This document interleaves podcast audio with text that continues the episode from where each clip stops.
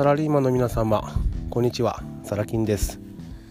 今日も始まりました。サラキンラジオ、えー、このラジオでは企業に向けて具体的な行動を起こされているサラリーマンの方々に向けて私サラキンの考えなどいろいろな情報をお届けしております。本日2019年11月17日日曜日です。いや飲みましたね昨日。あの、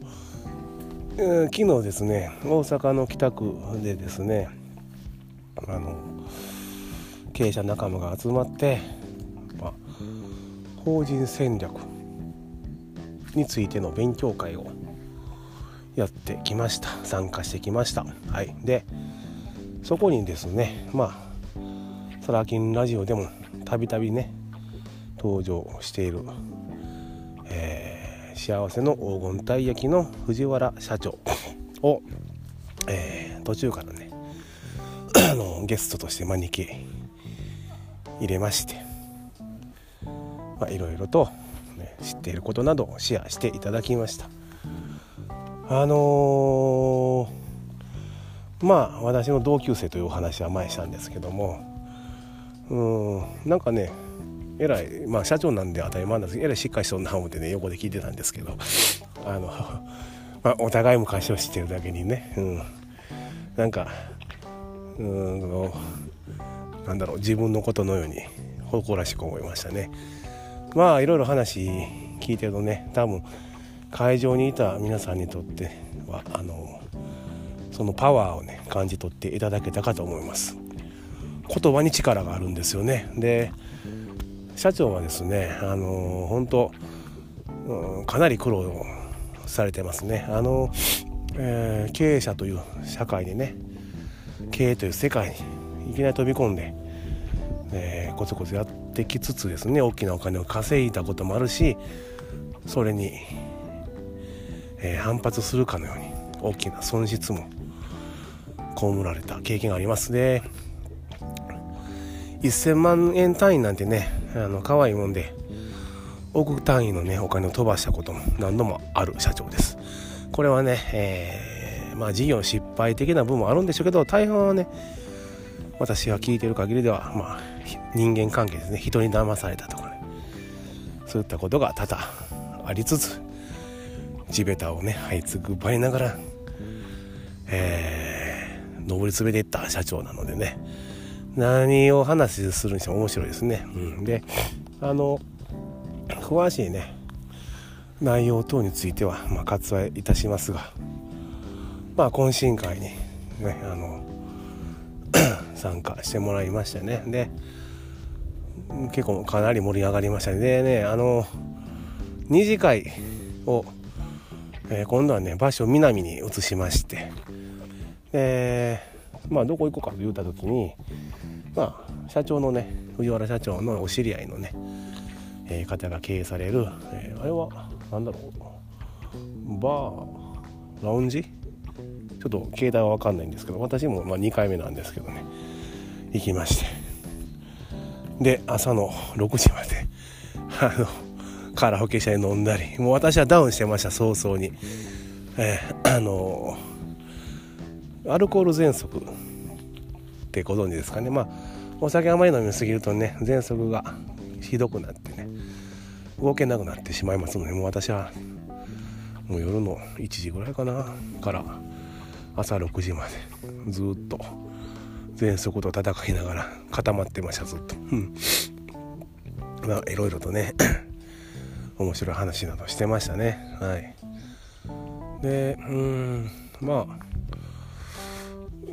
毎回そういった勉強会っていうのは私なるべく参加、ね、させていただくようにはしてるんですがあのなんだろうな。うんまあその藤原社長との比較っていうわけにはないんですがあのやっぱり皆さんこうねまあ経営者となられた方もまだこれからっていう方もいらっしゃるんですけどあの まあ当然皆さん実績などないわけですよね。経験もないし当たり前なんですよでそこでうんあのその状態であってもすでに大きな差がこ個べ、えー、個人個人差に、ね、あるような気が私はしてならないんです。まああの 何かと言いますと、まあ、藤原社長を見ていただくと分かるかと思うんですが、えー、発する言葉に力がある方ない方はっきり分かれてますね。で、うん、まだ何もやったことないから自信がないと。でまああの小学校中学校の時の授業を受ける光景ありますよねあれと一緒でまああの普通に座って、まあ、ノートにメモ書きをして学ばれているといろんなことをねうん、うん、あのでもその姿勢もねやっぱり見てると分かるんですよね。この人ちょっと違うなとかね。ああこの人ちょっともうちょっと時間かかるなとか。分かりますね。あのまあ、結論から言うとね根拠のない自信を持ちましょうってことなんです。自信ないのなんて当たり前なんです皆さん、うん、逆に俺は自信満々だぜ言うてね公言してねあのー、言葉悪いですけど生きてるような人は大したことないんでそこまでは必要ないんであの例えば仲間がいるから頑張れるから私は大丈夫だやりますって。根拠はないけどできるんだと思ってやってますみたいな。となればこう目の輝きも違うし言葉に力も出るしね、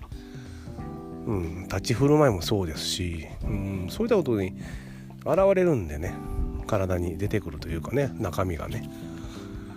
まあそういったことを感じましたので。まあねサラリーマンの皆さんもねそういったこともね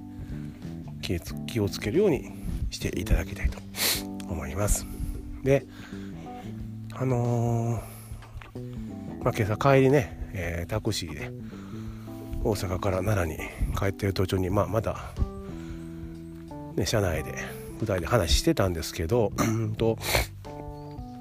あの、まあ、銀行さんとかねえー、その他、まあ、店舗でもいいです。まあ、経営者として、まあ、立ち寄るお店とかあるじゃないですか関わる会社とかねでそこのねあの人員削減の、うん、度合いが増してきてるのを感じるないう話をお互いしてたんですよ。で特に銀行さんなんかそうですよねあのなんだろうこう ATM はね昔からありますけども、まあ、AI が導入される中においてガラッとね店舗内の形態が変わると。うん、でまあ私の取引先である銀行もね支店が統合という形でえー、一つにまとめられると。となればそこで働かれていたね従業員技工員の方とか、ね、どこに行くんだろういう話をしてましてまあ結論から言うと 藤原社長も私も同意見だったんですが、うん、昔ならまだしもね潰し効かないよねと。そうなんですよね。リストラ。なった時にえー、まあ、銀行員という、ね、輝かしい、えー、キャリアですね、うん、っていうのはもうほんと何の役にも立たなくなってしまいます。そんな状態に日本はもうすでになってるんですが目に見えて分かる形でなりつつありますっていうかなってるんです。なのであんまりねのんびりと構えていると皆さんやられちゃいますよ。何人に？分かりますよね。えー、世の中の流れに巻き込まれてやられちゃいます。まあ諸外国と比べれば日本はまだセーフティーネットがね政府が用意しているように見えますが実はそのほとんどは機能しておりません。えー、私サラ金はそれを言い切れます。まあプロフィール欄の部分とかでも少し語っていますが世の中はお金のない人仕事のない人に対して非常に厳しいです。公的機関であってもそうです。セーフティーネットという名のもとの、えー、安全な網がね底の方で張られているように見えますが実はボロボロの網です。体を預けに行くと網はすぐさま破れ、ね、自分の体ごと下へ真っ逆さまに落ちていく。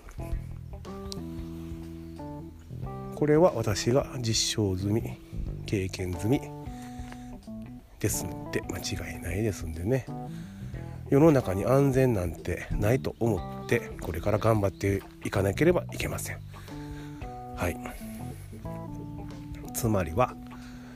信じれるのは自分。そして信頼できる仲間。その